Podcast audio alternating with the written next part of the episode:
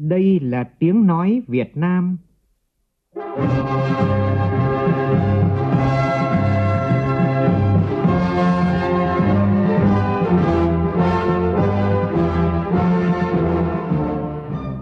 là tiếng nói Việt Nam,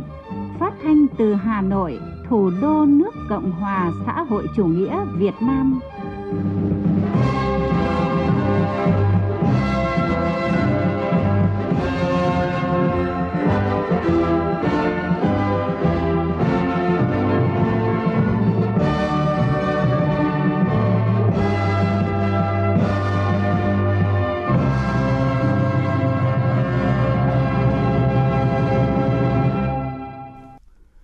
Kính chào quý vị và các bạn.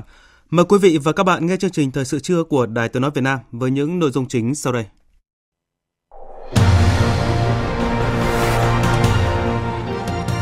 Ngành tài nguyên và môi trường cần tham mưu cho Đảng, Nhà nước, Chính phủ giải phóng tối đa các nguồn lực tài nguyên để phát triển và bảo vệ môi trường sống an toàn cho nhân dân. Thủ tướng Phạm Minh Chính nhấn mạnh tại lễ kỷ niệm 20 năm thành lập Bộ. Các chuyên gia quốc tế nhận định Việt Nam là ngôi sao đang lên trong chuỗi cung ứng toàn cầu khai mạc hội nghị những người đứng đầu các nền công vụ ASEAN. Trong phần tin quốc tế, căng thẳng tại eo biển Đài Loan lên mức cao nhất trong nhiều thập kỷ sau khi Trung Quốc thông báo thực hiện các cuộc diễn tập tên lửa tại vùng biển ngoài khơi hòn đảo này. Mỹ tuyên bố tình trạng khẩn cấp đối với bệnh đậu mùa khỉ.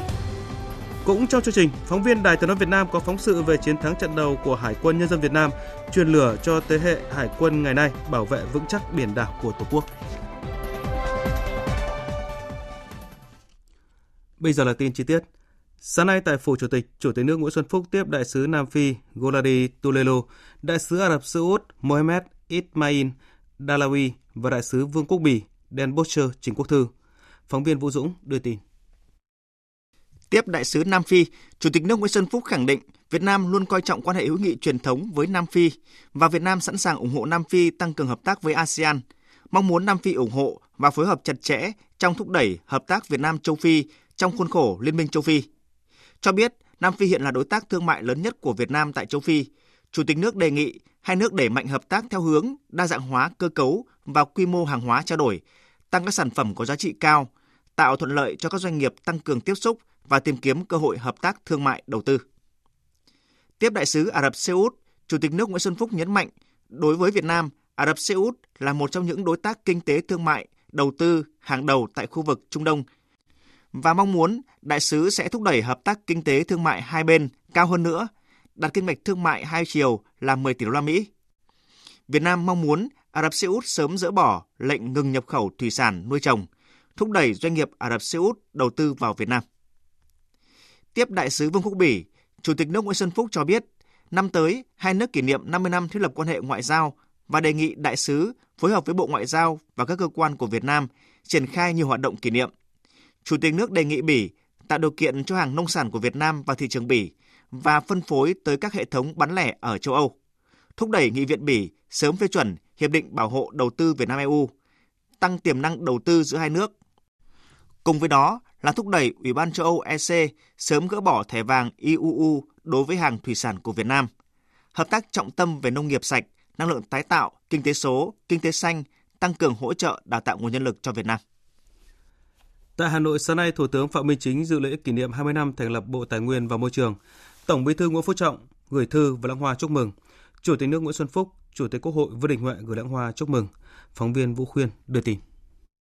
Trong thư, Tổng Bí thư Nguyễn Phú Trọng mong muốn ngành tài nguyên và môi trường cần tiếp tục phát huy những thành tích kết quả kinh nghiệm đã được tích lũy trong 20 năm qua, ra sức phấn đấu, chủ động hơn nữa trong dự báo tham mưu triển khai các giải pháp để ứng phó kịp thời hiệu quả với biến đổi khí hậu, môi trường, thiên tai, dịch bệnh tăng cường quản lý tài nguyên và bảo vệ môi trường, lĩnh vực đặc biệt quan trọng có ý nghĩa sống còn đối với sự phát triển bền vững của đất nước. Phát biểu tại lễ kỷ niệm, Thủ tướng Chính phủ Phạm Minh Chính yêu cầu xây dựng Đảng Bộ Tài nguyên Môi trường thực sự trong sạch vững mạnh, nâng cao năng lực lãnh đạo, sức chiến đấu của tổ chức đảng, đảng viên. Càng khó khăn bao nhiêu, càng phải đoàn kết thống nhất, phát huy tinh thần dân chủ, sức mạnh và trí tuệ tập thể. Tập trung kiện toàn bộ máy trong nhiệm kỳ chính phủ mới, đảm bảo tinh gọn, hiệu lực hiệu quả, ra soát hoàn thiện các chủ trương chính sách pháp luật của Đảng, nhà nước và các hiệp định thỏa thuận quốc tế có liên quan đến quản lý tài nguyên, bảo vệ môi trường, ứng phó với biến đổi khí hậu và bảo vệ môi trường sống an toàn cho người dân.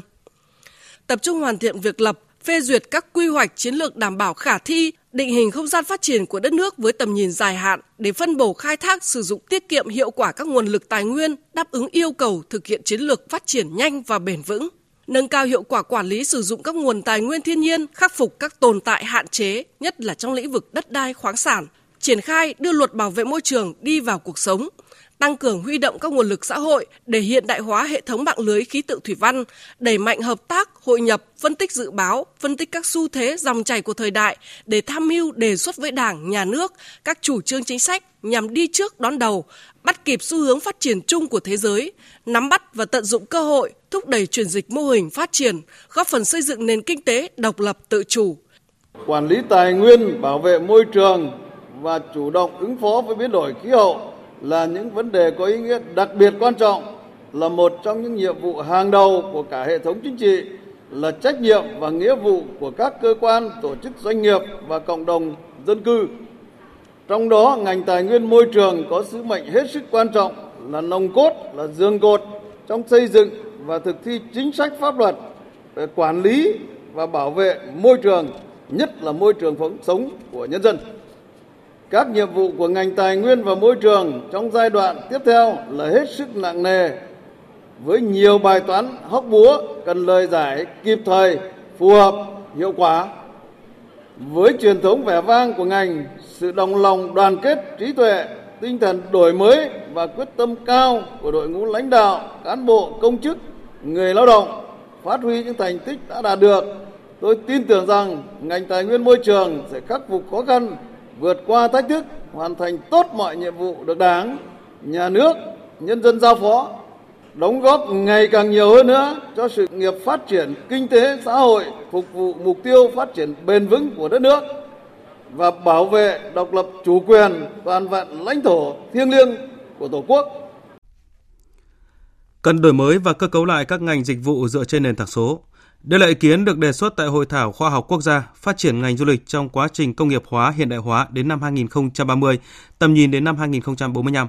Hội thảo do Ban Kinh tế Trung ương phối hợp với Thành ủy Đà Nẵng và Đại học Đà Nẵng tổ chức sáng nay tại thành phố Đà Nẵng.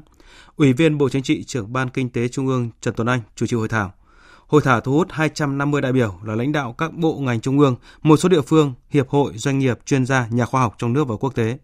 Tin của phóng viên Đình Thiệu và Phương Cúc thường trú tại miền Trung. Theo số liệu thống kê, tỷ trọng ngành dịch vụ trong GDP tăng dần qua các năm, hiện chiếm hơn 40% GDP của cả nước. Việt Nam đang trở thành một trong những thị trường bán lẻ hấp dẫn, đứng thứ 6 trong nhóm 30 quốc gia có tiềm năng và mức độ hấp dẫn đầu tư trong lĩnh vực bán lẻ toàn cầu. Tuy nhiên, dịch vụ là lĩnh vực rất dễ tổn thương, bị ảnh hưởng đầu tiên và nặng nề nhất của đại dịch COVID-19, nhưng cũng là ngành có khả năng phục hồi nhanh nhất. Tại hội thảo, các diễn giả trong nước quốc tế đưa ra những vấn đề lý luận và thực tiễn để phát triển các ngành dịch vụ mới theo hướng cơ cấu lại các ngành dịch vụ dựa trên nền tảng khoa học công nghệ, đổi mới sáng tạo chuyển đổi số. Nhiều ý kiến cho rằng trong lĩnh vực dịch vụ, tư duy và phương thức hoạt động đã có những thay đổi căn bản, đặc biệt là sau đại dịch COVID-19. Thương mại điện tử, làm việc từ xa, thành phố thông minh, dịch vụ thông minh, ứng dụng công nghệ thông tin, trí tuệ nhân tạo trong hầu hết các lĩnh vực đã làm thay đổi tận gốc rễ nền tảng của hệ thống dịch vụ truyền thống. Triển khai thực hiện chương trình công tác của Ban chấp hành Trung ương, Bộ Chính trị giao Ban Kinh tế Trung ương chủ trì, phối hợp với các ban, bộ ngành Trung ương và địa phương xây dựng đề án chủ trương chính sách công nghiệp hóa hiện đại hóa đến năm 2030, tầm nhìn đến năm 2045 Sáng nay, đoàn kiểm tra số 7 Ban chỉ đạo Trung ương về phòng chống tham nhũng tiêu cực do ông Nguyễn Trọng Nghĩa, Bí thư Trung ương Đảng, trưởng Ban tuyên giáo Trung ương, Ủy viên Ban chỉ đạo Trung ương về phòng chống tham nhũng tiêu cực làm trưởng đoàn, chủ trì hội nghị công bố dự thảo báo cáo kết quả kiểm tra về công tác phòng chống tham nhũng tiêu cực tại tỉnh Khánh Hòa. Tin của phóng viên Thái Bình, thường trú tại miền Trung. Phát biểu tại hội nghị công bố dự thảo kết luận kiểm tra, ông Nguyễn Trọng Nghĩa, Bí thư Trung ương Đảng, trưởng ban tuyên giáo Trung ương nêu rõ tầm quan trọng của việc phòng chống tham nhũng tiêu cực đối với công tác xây dựng Đảng. Chương trình làm việc từ ngày 17 tháng 6 năm 2022 Đoàn kiểm tra đã nghe các báo cáo của tỉnh ủy Khánh Hòa, sau đó tiến hành làm việc với các đơn vị liên quan. Các thành viên trong đoàn kiểm tra đã quán triệt sâu sắc theo đúng tinh thần chỉ đạo của Trung ương. Quá trình làm việc vừa kiểm tra vừa tự kiểm tra tạo sự thống nhất giữa đoàn kiểm tra của Trung ương với Ban Thường vụ tỉnh ủy cũng như các cơ quan trong tỉnh. Dự thảo báo cáo kết quả kiểm tra đã nêu rõ các chủ trương giải pháp khắc phục giúp tỉnh Khánh Hòa vượt qua khó khăn. Đoàn kiểm tra cũng chỉ ra những hạn chế vướng mắc trong công tác phòng chống tham nhũng tiêu cực ở tỉnh Khánh Hòa. Trước mắt, tỉnh Khánh Hòa cần kiện toàn tổ chức hoạt động giám định tư pháp, quan tâm đào tạo đội ngũ cán bộ giám định tư pháp,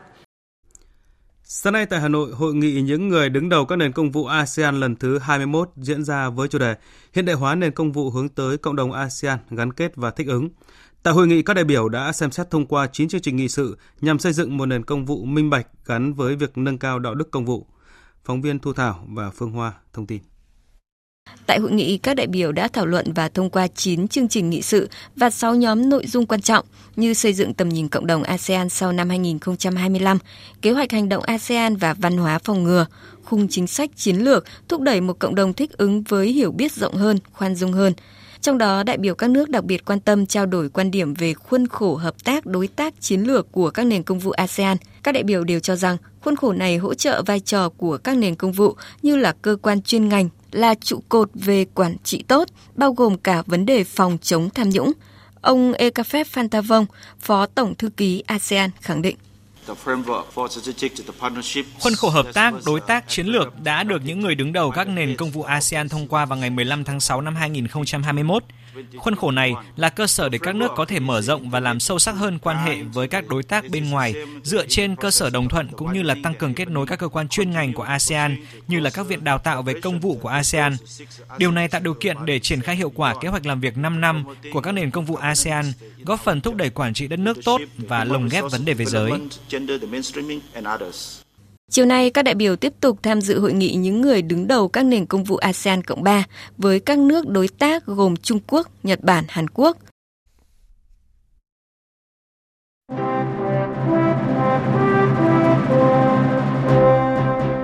Liên hoan phát thanh toàn quốc lần thứ 15 năm 2022. Linh hoạt chuyển đổi, thích ứng vượt lên.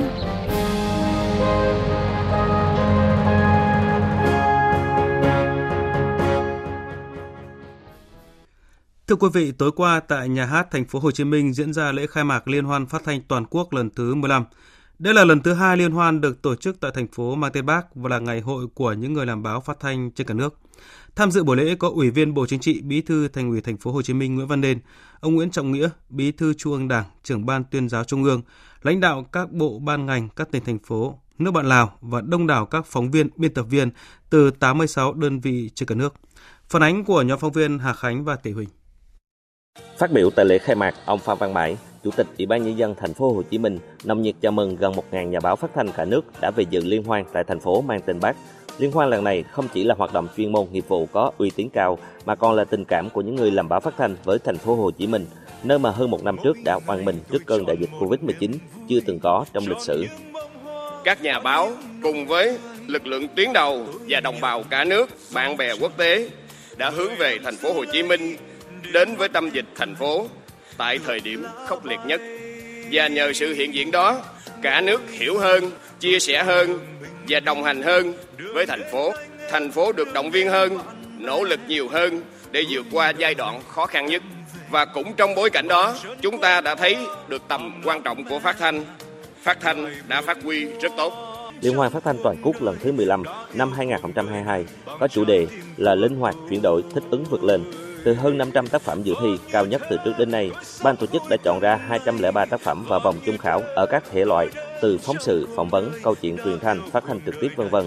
Điểm mới của liên hoan lần này là ban tổ chức cũng tổ chức thi và trao giải giọng vàng, trao giải thể loại kỹ thuật dàn dựng xuất sắc và thể loại ứng dụng nền tảng số vân vân. Phát biểu chỉ đạo, ông Nguyễn Trọng Nghĩa, Bí thư Trung ương Đảng, trưởng ban tuyên giáo Trung ương đề nghị Đài Tiếng nói Việt Nam nói riêng, ngành phát thanh Việt Nam nói chung và những người làm báo phát thanh cả nước trở thành kênh phản biện xã hội với mục đích xây dựng chính sách đúng đắn, có sức sống trong thực tiễn, góp phần vào giữ vững ổn định chính trị xã hội và phát triển đất nước, mở rộng dân chủ, nâng cao năng lực lãnh đạo của Đảng, quản lý của nhà nước đối với xã hội, kịp thời phản ánh những ý kiến phản biện của các nhà khoa học, chuyên gia, người dân và doanh nghiệp tới Đảng và nhà nước, trở thành kênh thông tin hữu ích giúp tăng hơn nữa sự lãnh đạo của Đảng, điều hành và quản lý của nhà nước trên mọi mặt đời sống xã hội. Mỗi nhà báo phát thanh cần phát huy hơn nữa tinh thần tự học, tự rèn luyện, nâng cao bản lĩnh chính trị, đạo đức nghề nghiệp, tự trao dồi kiến thức, chuyên môn nghiệp vụ làm báo, tư duy độc lập, tư duy phản biện trước mỗi vấn đề, mỗi nhà báo cần đi sâu, đi sát thực tế cuộc sống, phản ánh đậm nét hơi thở của cuộc sống, hòa mình với quần chúng, sống trong lòng dân. Như vậy mới có thể sáng tác được những tác phẩm có giá trị cao, giàu tính định hướng tư tưởng, tính nhân văn, tính thực tiễn và vì lợi ích của quốc gia, dân tộc. Phát biểu đáp từ, ông đồ Tiến sĩ, Ủy viên Trung ương Đảng, Tổng giám đốc Đài Tiếng nói Việt Nam VOV,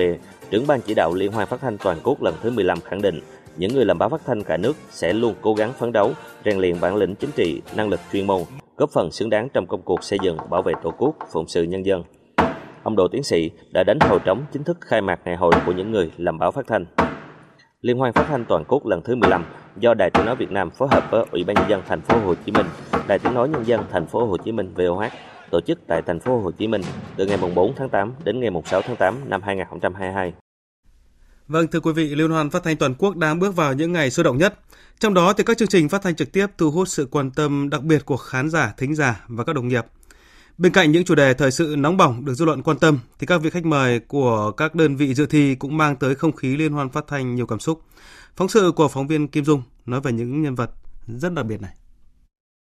Trước khi bắt đầu câu chuyện thì chúng tôi muốn nói với cháu Mũi điều này, mong cháu thông cảm vì kết nối năm tư đang chạm vào miền ký ức buồn, rất buồn của cháu. Dạ không sao ạ, nếu như mà câu chuyện của cháu có thể làm cho một ai đó có thể có được niềm tin, sức mạnh vào trong cuộc sống này thì cháu sẵn sàng. Lời nói cảm xúc rưng rưng của em Hoàng Thị Mũ ngay khi mở đầu chương trình Kết nối 54, chủ đề không gục ngã của Ban dân tộc kênh VOV4 Đài Tiếng nói Việt Nam khiến khán phòng nhà hát Đài Tiếng nói nhân dân thành phố Hồ Chí Minh im lặng.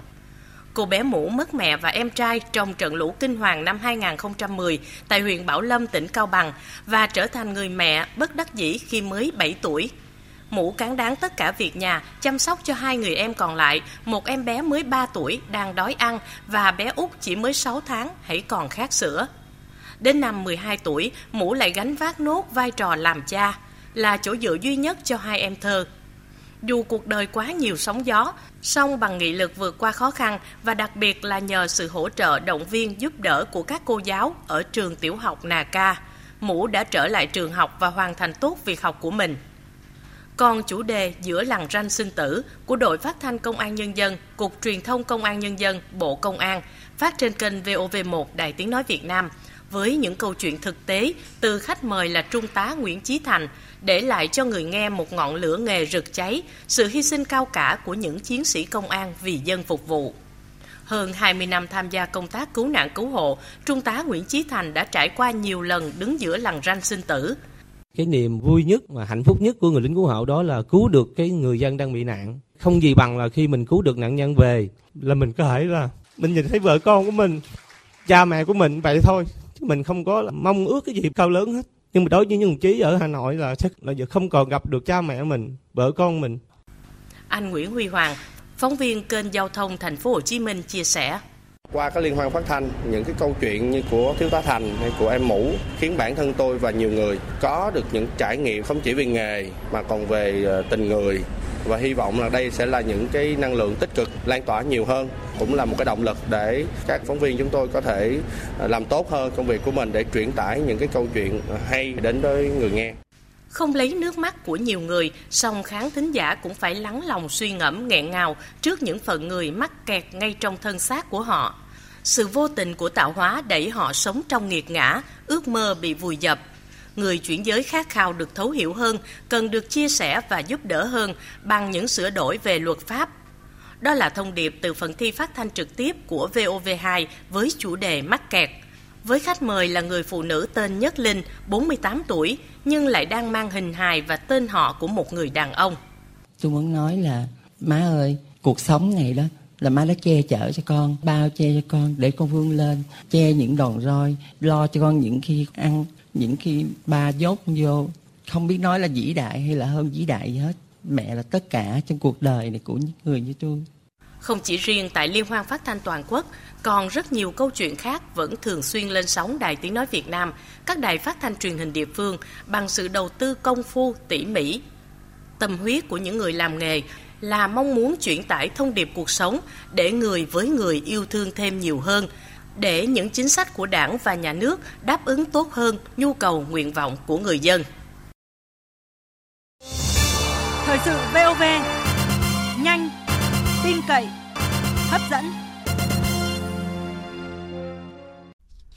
Tiếp theo là cụm tin kinh tế đáng chú ý. Chia sẻ tại Diễn đàn Kinh doanh 2022 do Forbes Việt Nam tổ chức ngày hôm qua, ông Brian Lee Sunrong, nhà nghiên cứu kinh tế vĩ mô về Việt Nam, Campuchia, Lào và Myanmar của Ngân hàng Đầu tư Maybank đánh giá Việt Nam là ngôi sao đang lên trong chuỗi cung ứng toàn cầu.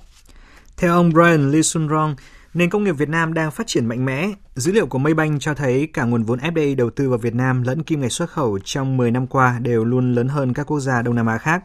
Đáng chú ý, ngành hàng điện tử điện thoại đã vượt dệt may trở thành lĩnh vực mang lại kim ngạch xuất khẩu cao nhất, chứng tỏ Việt Nam đã nâng cao vị thế trong chuỗi giá trị toàn cầu. Nhà nghiên cứu kinh tế của Ngân hàng Đầu tư Maybank cũng cho rằng Việt Nam có vị trí chiến lược dễ dàng tiếp cận với các tuyến vận chuyển quốc tế, qua đó trở thành điểm đến mới của hàng loạt doanh nghiệp cần đa dạng hóa chuỗi cung ứng. Để trở thành điểm đến hấp dẫn của các doanh nghiệp FDI, theo ông Brian Lee Sunrong, Việt Nam cần tiếp tục nâng cao tỷ lệ nội địa hóa, Thực tế hiện nay tỷ trọng mua hàng địa phương của các công ty Nhật Bản ở Việt Nam chỉ 37%, trong khi ở Indonesia hơn 47%, ở Thái Lan gần 60%. Các doanh nghiệp đa quốc gia khác ở Việt Nam cũng chủ yếu nhập khẩu nguyên vật liệu về để sản xuất. Điều này làm giảm năng lực cạnh tranh của các doanh nghiệp. Vốn đầu tư doanh nghiệp Nhật Bản rót vào từ Bình Dương đến thời điểm này là gần 6 tỷ đô la Mỹ. Đây là thông tin đáng chú ý trong cuộc làm việc giữa lãnh đạo Ủy ban nhân dân tỉnh Bình Dương với đoàn công tác Bộ Thương mại và Công nghiệp Nhật Bản tại vùng Kansai do ông Hosokawa Yoshi, Giám đốc Thương mại Quốc tế vùng Kansai làm trưởng đoàn. Ông Hosokawa Yoshi cho biết các doanh nghiệp thuộc vùng Kansai mong muốn đẩy mạnh hợp tác đầu tư vào Bình Dương, trong đó chú trọng về lĩnh vực bảo vệ môi trường. Hiện nay, doanh nghiệp Nhật Bản rất quan tâm công nghệ xử lý môi trường tiên tiến hiện đại và sẽ tham gia vào các lĩnh vực Bình Dương có nhu cầu nhằm giải quyết tốt hơn bài toán xử lý bảo vệ môi trường, góp phần vào sự phát triển bền vững. Luật đất đai sửa đổi nên bỏ khung giá đất. Đây là nội dung được các đại biểu đưa ra tại hội thảo góp ý dự thảo luật đất đai sửa đổi do Liên đoàn Thương mại và Công nghiệp Việt Nam VCCI, Bộ Tài nguyên và Môi trường phối hợp tổ chức tại Hà Nội. Nội dung này được đánh giá là mang tính đột phá vì luật đất đai năm 2013 đang có hiệu lực quy định khung giá đất do chính phủ ban hành định kỳ 5 năm một lần với từng loại đất theo từng vùng. Khi bỏ khung giá đất, mức đền bù đất bị thu hồi sẽ sát thị trường hơn, đẩy nhanh giải phóng mặt bằng và tiến độ dự án. Phản ánh của phóng viên Quang Huy. Theo kết quả khảo sát của Liên đoàn Thương mại và Công nghiệp Việt Nam VCCI, 53,8% doanh nghiệp qua điều tra năm 2021 cho biết những khó khăn về thủ tục đất đai đã khiến họ phải trì hoãn hoặc hủy bỏ kế hoạch kinh doanh. Ông Phạm Tấn Công, Chủ tịch Liên đoàn Thương mại và Công nghiệp Việt Nam cho biết. Mong muốn chung làm ra cái luật mới sau khi sửa đổi ban hành thì sẽ có cái thuận lợi cho môi trường kinh doanh của chúng ta, đem lại cái hiệu quả cho hoạt động sản xuất kinh doanh, đồng thời cũng đáp ứng được những cái quan điểm và yêu cầu đặt ra của nghị quyết 18. Chúng tôi cho rằng chúng ta sẽ có một cái bộ dự thảo chất lượng để trình ra Quốc hội. Từ góc độ doanh nghiệp, ông Nguyễn Quốc Hiệp, Chủ tịch Hiệp hội các nhà thầu xây dựng Việt Nam cho rằng luật đất đai sửa đổi nên bỏ quy định về khung giá đất và hệ số biến động 5 năm một lần như hiện nay. Thay vào đó là quy định về bảng giá đất và điều chỉnh biến động mỗi năm một lần. Đây là điểm tiến bộ nhưng cần phải làm rõ một số nội dung. Trong này có cái điểm mà chúng tôi đề nghị như này là chúng ta có thêm một cái là hệ số biến động giá thị trường. Cái câu đó hết sức khó hiểu. Và chúng tôi nói rằng là như thế nào là hệ số biến động giá thị trường mà Ủy ban tỉnh phải họp thì chúng tôi đề nghị đối với ban soạn thảo cần hết sức là cân nhắc. Nếu như trong này là cứ giá biến động mà không quy định là biến động bao nhiêu phần trăm là Ủy ban tỉnh phải họp lại điều chỉnh thì chúng tôi cho là một năm có thể điều chỉnh biến động giá thì cái giá đất ở cái địa phương đó không thể ổn định được. Theo đánh giá của các đại biểu tham dự hội thảo, đây là điểm tiến bộ so với luật đất đai hiện hành, nhưng cần phải xác định rõ như thế nào được cho là giá đất phổ biến trên thị trường có sự biến động để làm căn cứ điều chỉnh bảng giá đất.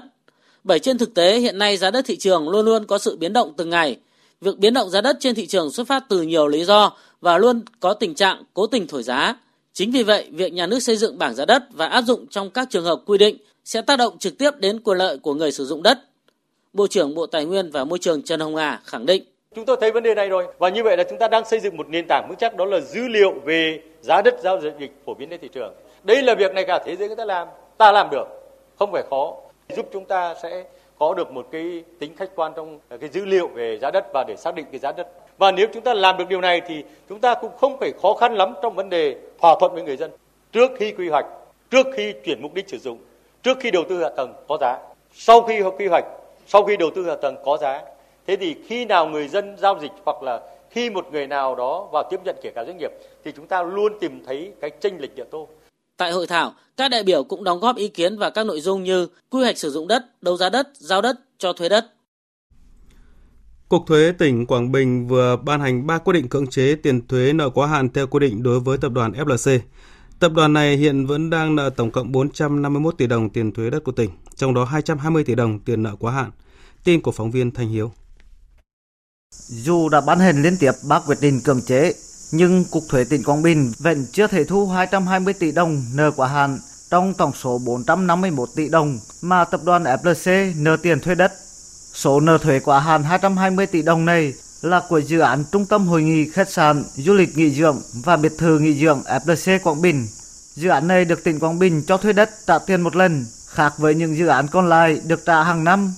Thời điểm Ủy ban Nhân dân tỉnh phê duyệt giá đất và ban hành thông báo nộp tiền là đầu tháng 1 năm 2022. Theo quy định, tập đoàn FLC phải trả 50% tổng số tiền thuê đất chậm nhất trong 30 ngày đầu tiên và 50% còn lại chậm nhất trong 90 ngày. Tuy nhiên, phía tập đoàn FLC không thực hiện đúng quy định, quá thời hạn 90 ngày, số tiền thuê đất này vẫn chưa được thanh toán. Ông Đoàn Vị Tuyến, Cục trưởng Cục Thuế tỉnh Quảng Bình cho biết. Tôi tiếp tục cưỡng chế từ 29 tháng 7 cho đến 29 tháng 8. Tức là hết thời hạn mà không nộp thì tiếp tục bán hành cưỡng chế. Nếu ba lần cưỡng chế mà không nộp thì đến đề nghị tăng đề nghị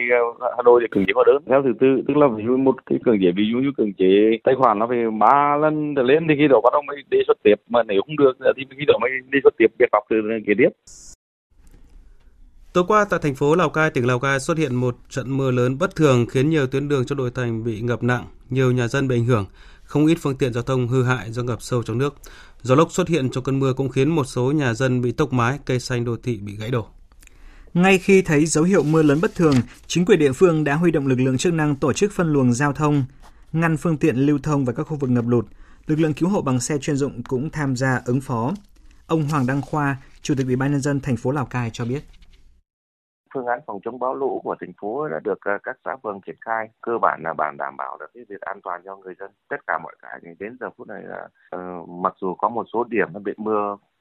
ngập úng cục bộ lốc thì có thể gãy cành cây. Thứ hai là lốc dốc một số mái nhà ở các ờ, xã như tà phời đồng tuyển nhưng mà nhìn chung là đến giờ phút này thì con người là an toàn. Trước đó, trong tháng 7 và những ngày đầu tháng 8, tại thành phố Lào Cai từng xuất hiện các đợt nắng nóng kéo dài với nhiệt độ rất cao, cao nhất lên tới sấp xỉ 40 độ C. Các chuyên gia thời tiết cũng đánh giá hiện tượng này hết sức dị thường khi mà đỉnh điểm của mùa hè không rơi vào tháng 5, tháng 6 như thường thấy. Còn tại thành phố Hồ Chí Minh, nhiều tuyến phố cũng ngập sâu trong nước ùn ứ giao thông sau cơn mưa kéo dài hơn 2 giờ đồng hồ vào tối qua. Người dân phải lội nước đi bộ để xe do chết máy khi đi qua vũng nước sâu. Dự báo từ hôm nay, nhiều địa phương trên cả nước sẽ bước vào đợt mưa lớn. Biên tập viên Xuân Ninh sẽ thông tin chi tiết ngay sau đây. Thưa quý vị, sáng nay ở một số khu vực thuộc Bắc Bộ, Thanh Hóa và Nghệ An, Tây Nguyên và Nam Bộ đã có mưa rào và rông cục bộ có mưa to. Dự báo chiều và đêm nay ở Bắc Bộ nói chung, thủ đô Hà Nội nói riêng và kéo dài đến các tỉnh Thanh Hóa và Nghệ An sẽ tiếp tục có mưa vừa mưa to, có nơi mưa rất to, với lượng mưa phổ biến từ 40 đến 80, có nơi trên 100 mm. Cảnh báo đợt mưa lớn này có khả năng kéo dài đến hết ngày 7 tháng 8 đề phòng nguy cơ xảy ra lũ quét sạt lở đất tại các tỉnh vùng núi và ngập úng tại các khu vực trũng thấp. Tại các tỉnh Tây Nguyên và Nam Bộ, nhiều ngày tới sẽ tiếp tục có mưa rào và rông, cục bộ có mưa to. Thời gian mưa rông chủ yếu tập trung vào chiều và tối.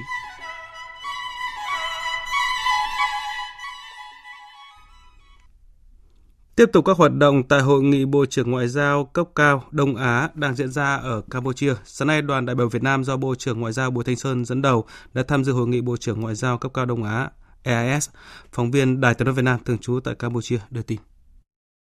Tại hội nghị, Bộ trưởng Bùi Thanh Sơn đã cùng đại diện các nước ASEAN và đối tác EAS kiểm điểm và định hướng hợp tác tương lai, trao đổi về tình hình khu vực và quốc tế. Chia sẻ quan ngại về những diễn biến phức tạp đang nổi lên như vấn đề Biển Đông, Myanmar, bán đảo Triều Tiên, Ukraine và eo biển Đài Loan. Các nước khẳng định giá trị chiến lược của EAS chính là tạo môi trường thuận lợi cho đối thoại thẳng thắn, tham vấn chặt chẽ, hợp tác chân thành vì một khu vực hòa bình, ổn định và phát triển bền vững. Nhấn mạnh tầm quan trọng của đối thoại, lòng tin và trách nhiệm, Bộ trưởng Bùi Thanh Sơn tái khẳng định lập trường nguyên tắc của ASEAN về các vấn đề trong tình hình quốc tế hiện nay. Bộ trưởng kêu gọi các nước đóng góp xây dựng Biển Đông thành vùng biển hòa bình, ổn định, an toàn và an ninh, rộng mở và tự do. Mọi tranh chấp cần được giải quyết bằng các biện pháp hòa bình dựa trên luật pháp quốc tế. Việt Nam cam kết cùng với các nước ASEAN và Trung Quốc thực hiện nghiêm túc đầy đủ tuyên bố DOC, nỗ lực sớm đạt bộ quy tắc COC hiệu lực, hiệu quả, phù hợp với luật pháp quốc tế, trong đó có UNCLOS năm 1982. Cũng trong sáng nay, Bộ trưởng Bùi Thanh Sơn đã có cuộc tiếp xúc song phương với Bộ trưởng Ngoại giao Sri Lanka Ali Sapri. Hai bộ trưởng cũng trao đổi phương hướng hỗ trợ nhau tại các diễn đàn quốc tế, nhất là tại Liên Hợp Quốc. Trong cuộc gặp với Bộ trưởng Ngoại giao các nước bên lề các hội nghị, Bộ trưởng Bùi Thanh Sơn trao đổi phương thức thúc đẩy hợp tác với từng nước. Trao đổi với Ủy viên Quốc vụ, Bộ trưởng Ngoại giao Trung Quốc Vương Nghị, hai bộ trưởng khẳng định coi trọng việc củng cố quan hệ hữu nghị truyền thống, hợp tác toàn diện Việt Nam Trung Quốc, nhất trí tăng cường hợp tác trên mọi mặt và tin cậy chính trị, bao gồm trao đổi, tiếp xúc cấp cao và các cấp, ngành, địa phương, tháo gỡ các vướng mắc trong thương mại, ứng phó dịch bệnh, kết nối đường bộ, đường sắt, giao lưu nhân dân. Gặp Bộ trưởng Bộ Ngoại giao Ấn Độ, Bộ trưởng Bùi Thanh Sơn đề nghị thúc đẩy hợp tác tiểu vùng Mekong. Hai bên nhất trí ưu tiên quản lý bền vững tài nguyên nước, ứng phó biến đổi khí hậu và hợp tác giữa Ủy hội sông Mekong và cơ quan quốc gia về dòng sông Hằng. Bộ trưởng Bùi Thanh Sơn và đại diện cấp cao EU về chính sách đối ngoại và an ninh đã cùng đánh giá cao kết quả triển khai hiệp định thương mại tự do giữa Việt Nam và EU. Bộ trưởng Bùi Thanh Sơn mong muốn EU và các thành viên sớm phê chuẩn hiệp định bảo hộ đầu tư Việt Nam EU, giữa bỏ thẻ vàng đối với thủy sản Việt Nam, thiết lập quan hệ đối tác chuyển đổi năng lượng công bằng với Việt Nam. Bộ trưởng Bùi Thanh Sơn và Bộ trưởng Bangladesh nhất trí tổ chức kỷ niệm 50 năm thiết lập quan hệ ngoại giao, phấn đấu đưa kim ngạch thương mại giữa hai nước đạt 2 tỷ đô la Mỹ và tăng cường hợp tác về nông nghiệp, du lịch, văn hóa, giáo dục và giao lưu nhân dân. Gặp Bộ trưởng Ngoại giao Pakistan, Bộ trưởng Bùi Thanh Sơn nhất trí cần triển khai các thỏa thuận, sớm tổ chức tham vấn chính trị, họp Ủy ban Liên Chính phủ. Bộ trưởng Bùi Thanh Sơn đề nghị Pakistan xem xét dỡ bỏ hạn chế nhập khẩu đối với thủy sản và điện thoại di động của Việt Nam. Căng thẳng eo biển Đài Loan đã bị đẩy lên mức cao nhất trong nhiều thập kỷ sau khi Trung Quốc đại lục thông báo thực hiện các cuộc diễn tập tên lửa chính xác cao tại vùng biển ngoài khơi hòn đảo này. Đây là một phần cuộc tập trận quân sự được khởi động từ hôm qua nhằm phản ứng trước chuyến thăm của Chủ tịch Hạ viện Mỹ Nancy Pelosi tới vùng lãnh thổ Đài Loan hôm 2 tháng 8 vừa qua.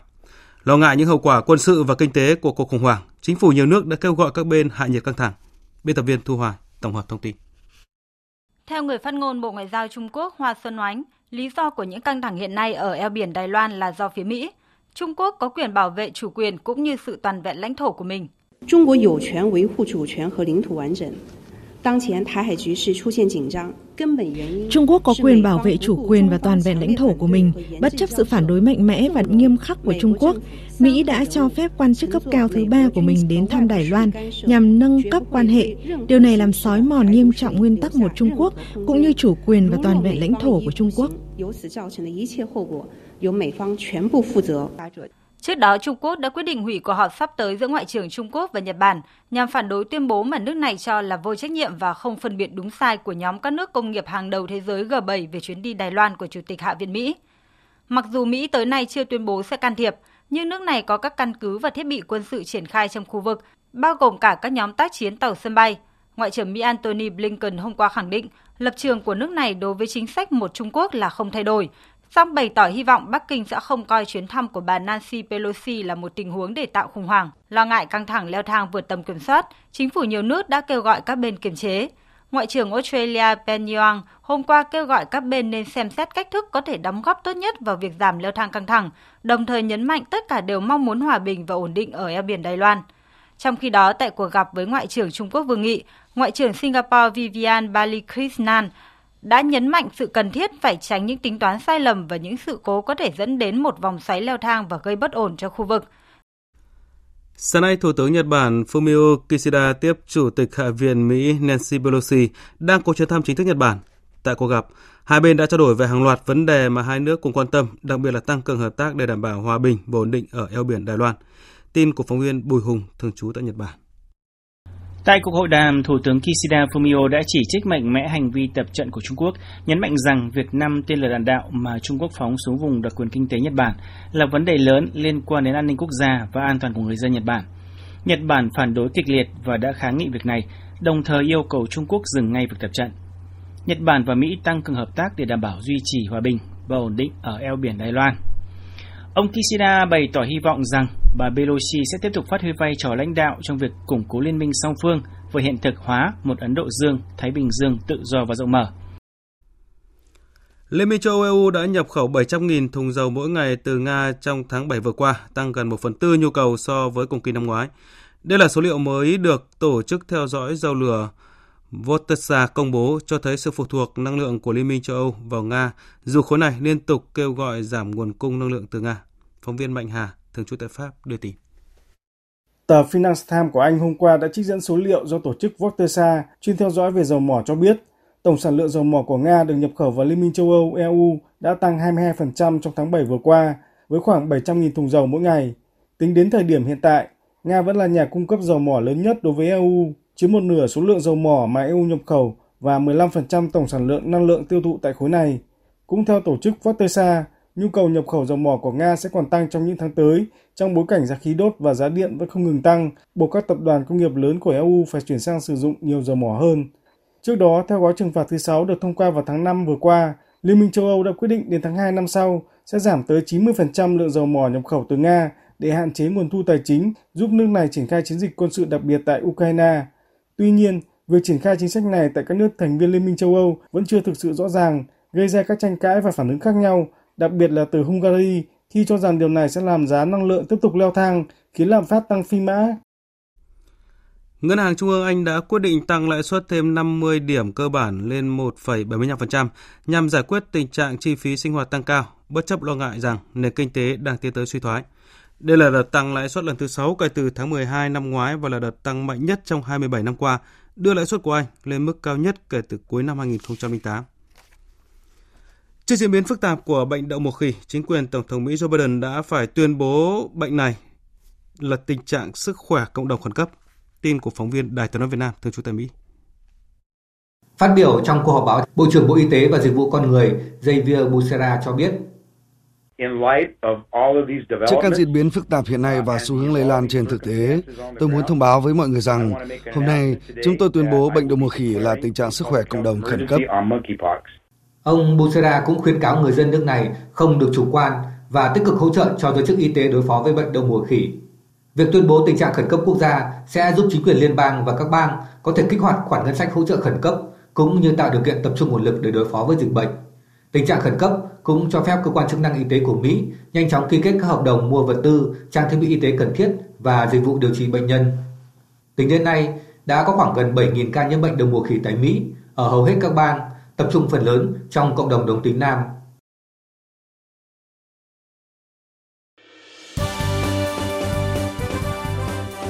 Thời sự tiếng nói Việt Nam. Thông tin nhanh. Bình luận sâu. Tương tác đa chiều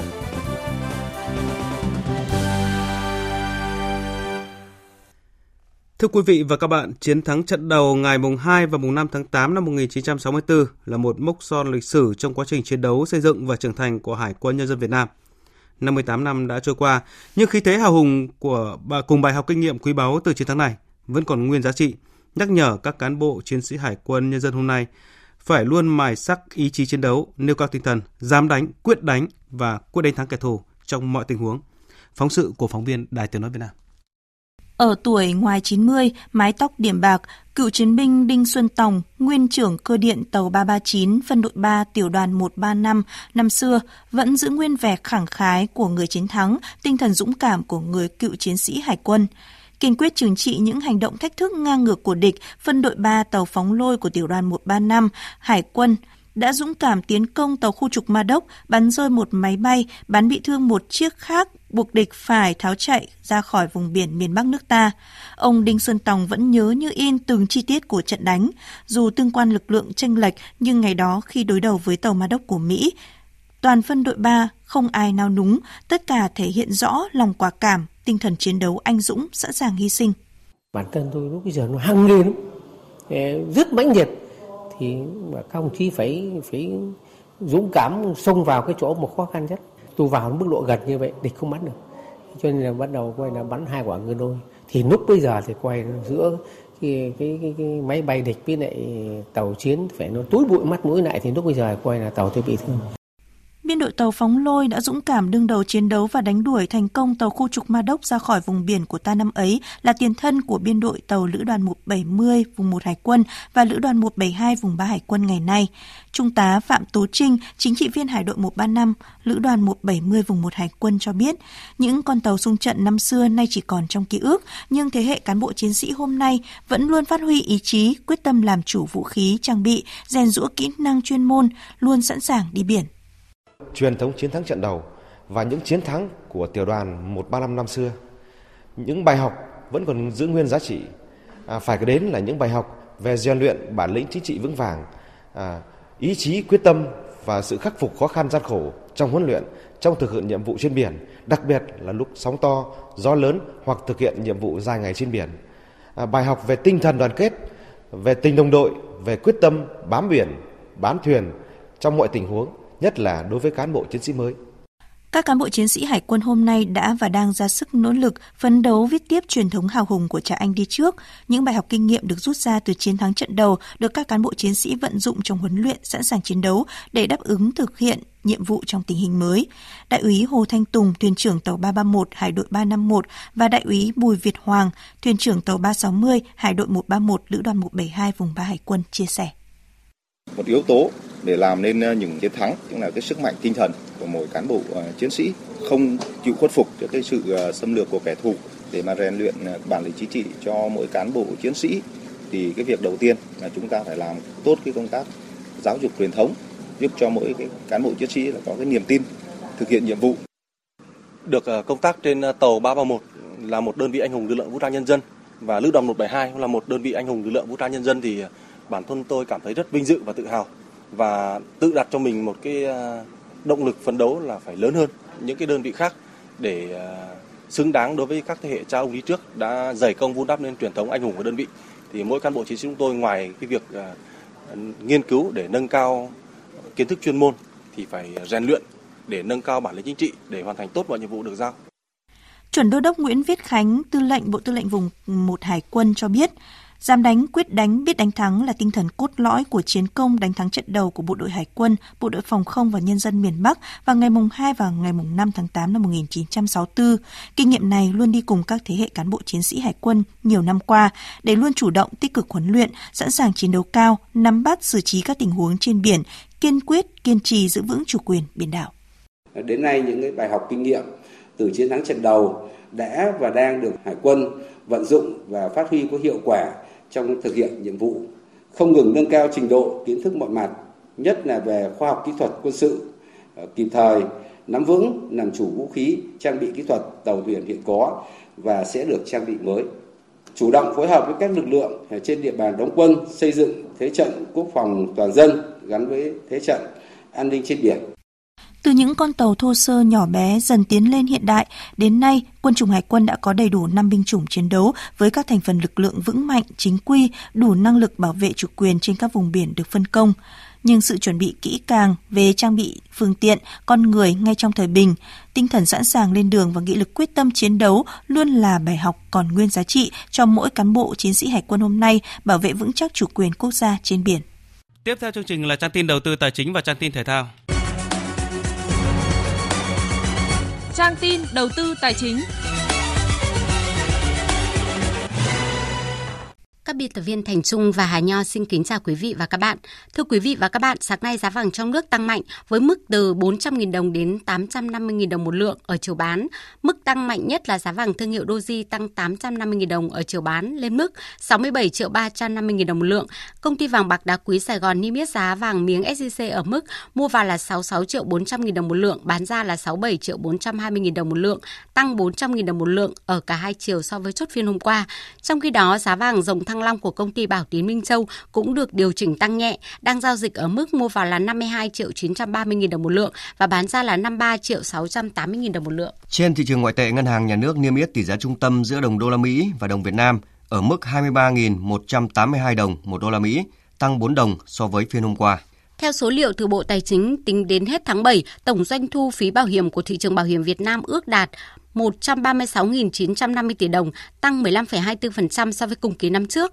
Trong đó doanh thu phí bảo hiểm lĩnh vực bảo hiểm phi nhân thọ tăng 13,6% và bảo hiểm nhân thọ tăng 15,9%.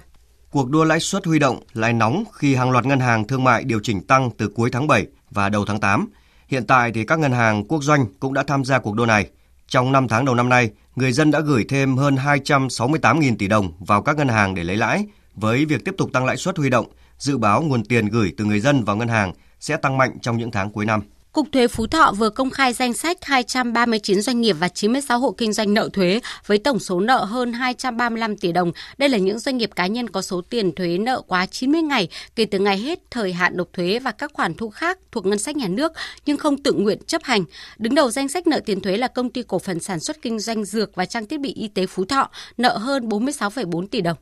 Về diễn biến thị trường chứng khoán, sau chỉ một phiên tăng điểm, VN Index tiếp tục giảm sâu Sắc đỏ bao trùm trên hầu hết các mã trong suốt buổi sáng nay. Tâm lý thận trọng của các nhà đầu tư thể hiện rõ ngay từ đầu phiên. Các nhóm ngân hàng, chứng khoán, sắt thép đều giao dịch không mấy tích cực.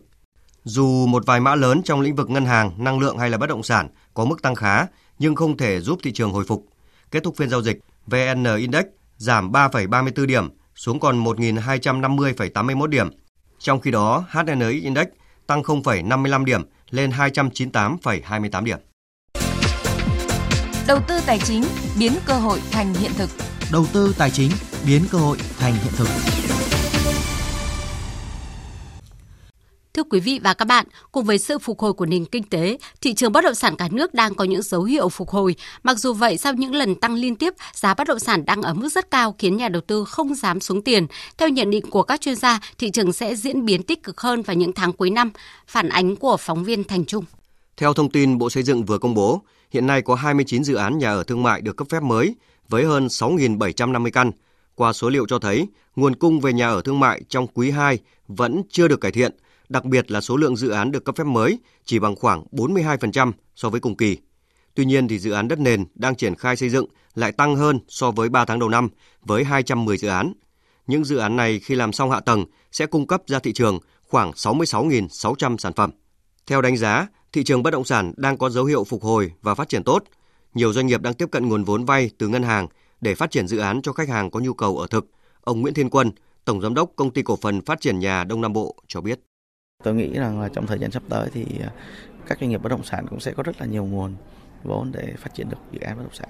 Ví dụ như có nguồn vốn tài trợ từ ngân hàng à, và ngân hàng nhà nước là cũng cho phép các ngân hàng họ được hỗ trợ vốn của cho các chủ đầu tư à, với một cái mục đích là phát triển kinh doanh. Thời gian gần đây, chính phủ đã ban hành một số quy định nhằm điều tiết và kiểm soát thị trường bất động sản. Những quy định đó đang ảnh hưởng trực tiếp đến tâm lý của người dân và doanh nghiệp. Hầu hết nhà đầu tư đang nghe ngóng thị trường bởi họ chưa xác định được các chủ trương chính sách này tác động đến đâu và ảnh hưởng đến thị trường như thế nào. Theo nhận định của ông Nguyễn Quốc Anh, Phó Tổng Giám đốc kênh thông tin bất động sản.com.vn, thị trường có thể sẽ tiếp tục đi ngang trong 3 tháng tới và có thể khả quan hơn vào những tháng cuối năm. Thì bây giờ phải nhìn vào cái chỗ là cái địa phương đấy kinh tế có tốt được không. Kinh tế địa phương phát triển thì thu nhập người dân phát triển.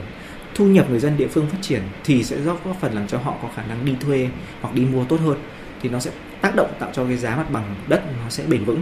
Còn nếu chúng ta đầu tư vào những cái khu vực mà kinh tế địa phương không rõ, cũng không biết nó sẽ thay đổi như thế nào, chắc chắn là chúng ta hiểu rồi rằng là nó sẽ đưa về mặt bằng giá thật của nó sớm hay muộn mà thôi.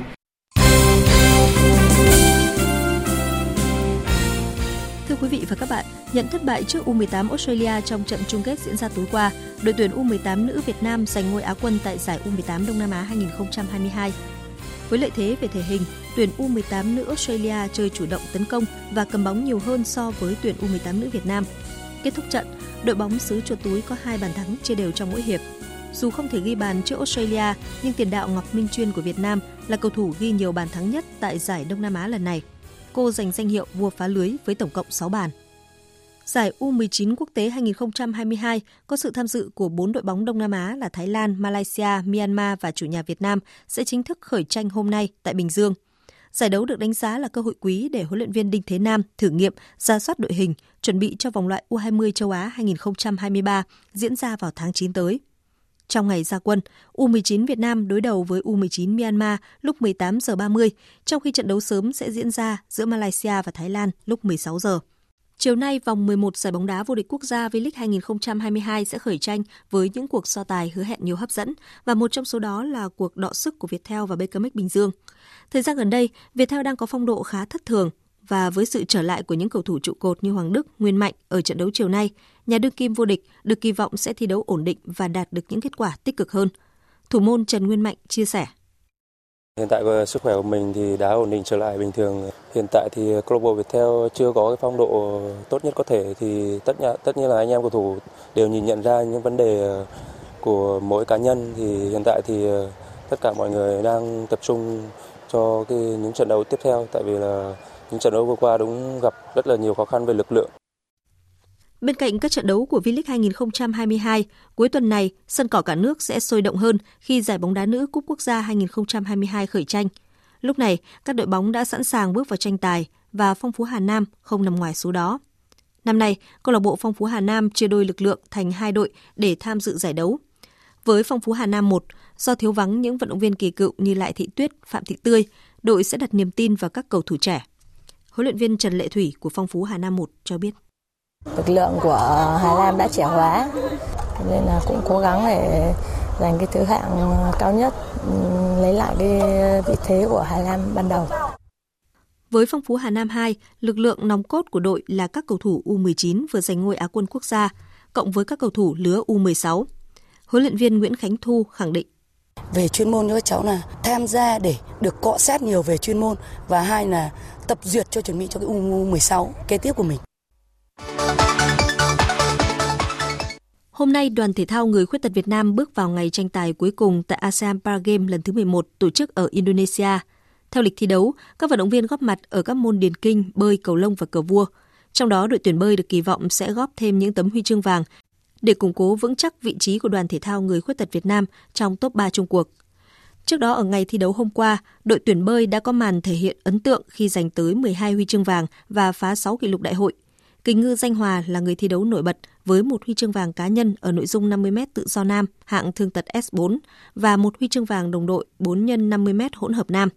Anh chia sẻ khi đã giành được hai huy chương vàng liên tiếp, em à, rất vui và hạnh phúc và cũng à, góp một phần nào đó để à, đem huy chương về cho đội đoàn thể thao Việt Nam người khuyết tật. Dạng sáng nay, Paris Saint-Germain đã chính thức công bố tân binh thứ 5 trong kỳ chuyển nhượng hè 2022 là tiền vệ Retano Sanchez từ Lille. Paris Saint-Germain không tiết lộ mức phí của thương vụ này, nhưng báo chí Pháp khẳng định đội bóng thành Paris đã phải bỏ ra 15 triệu euro.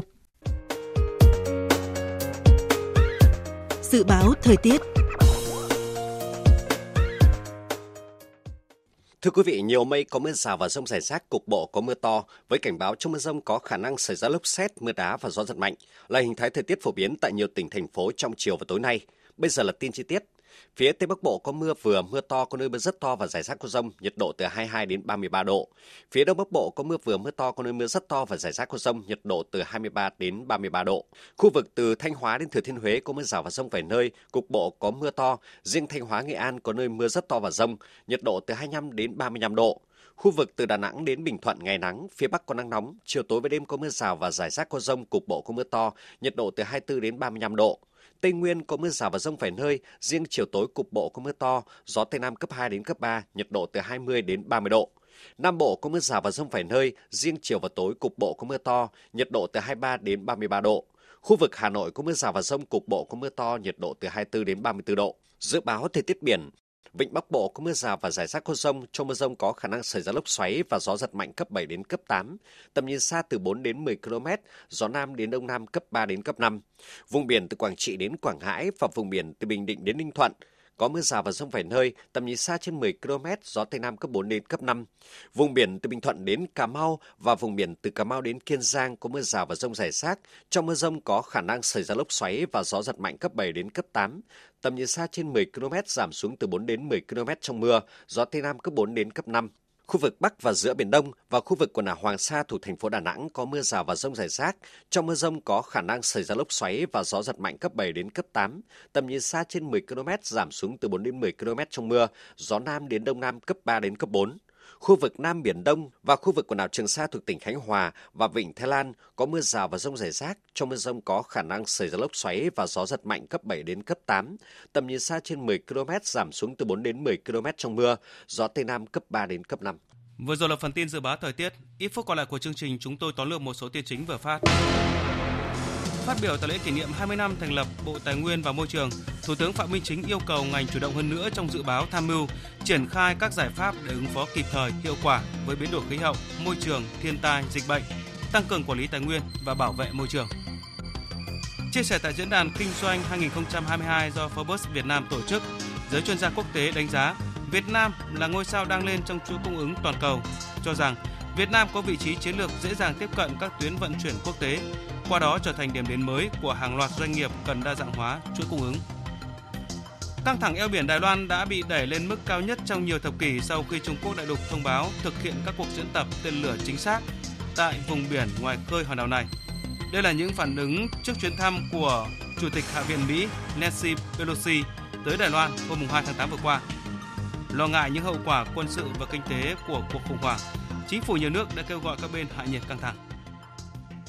Phần tóm lược những tin chính vừa phát cũng đã kết thúc chương trình thời sự trưa của Đài Tiếng nói Việt Nam. Chương trình do các biên tập viên Thu Hòa, Thanh Trường, Minh Châu biên soạn thực hiện với sự tham gia của kỹ thuật viên Việt Thái.